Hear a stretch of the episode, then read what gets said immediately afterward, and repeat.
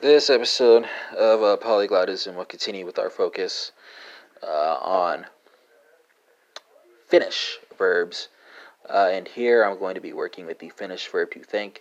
Uh, and for listeners conversant in uh, Spanish, Portuguese, French, Dutch, German, Italian, Norwegian, Swedish, and Danish, there will be translations and spellings for you as well. So folks conversant in any of those languages can make connections that they want to make.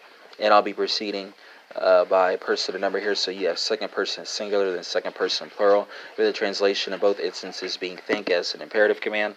Uh, so Finnish folks will take us away here, and it's going to be uh, Ajatele and Ajatelka, right? So stemmer is A J A. Uh, well, perhaps it doesn't make sense to talk of stems here. So singular spelling is A J uh. T E L E and then A J A T E L K A A, right?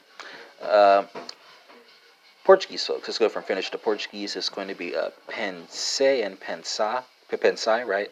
Uh, Stimmers P E N uh, S, if I'm not mistaken. Endings are E and then A I. Uh, French folks, let's go from Portuguese to French. It's going to be pense and pensez, right? Uh, stimmers P E N S. Endings are E and then easy. Dutch folks, let's go from French to Dutch. It's going to be Denk, spelled D E uh, N K, right? Uh, German folks, let's go from Dutch to German. That's going to be Denke and Denkt, right? So uh, stimmers D E N K, endings are E then T.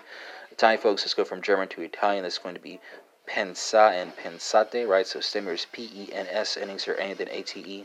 And for Norwegian, Swedish, and Danish friends, you have uh, Tenk, Tenka, and Ting.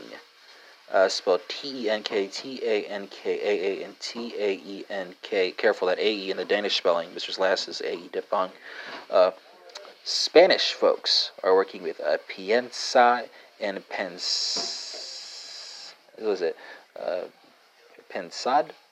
Yeah.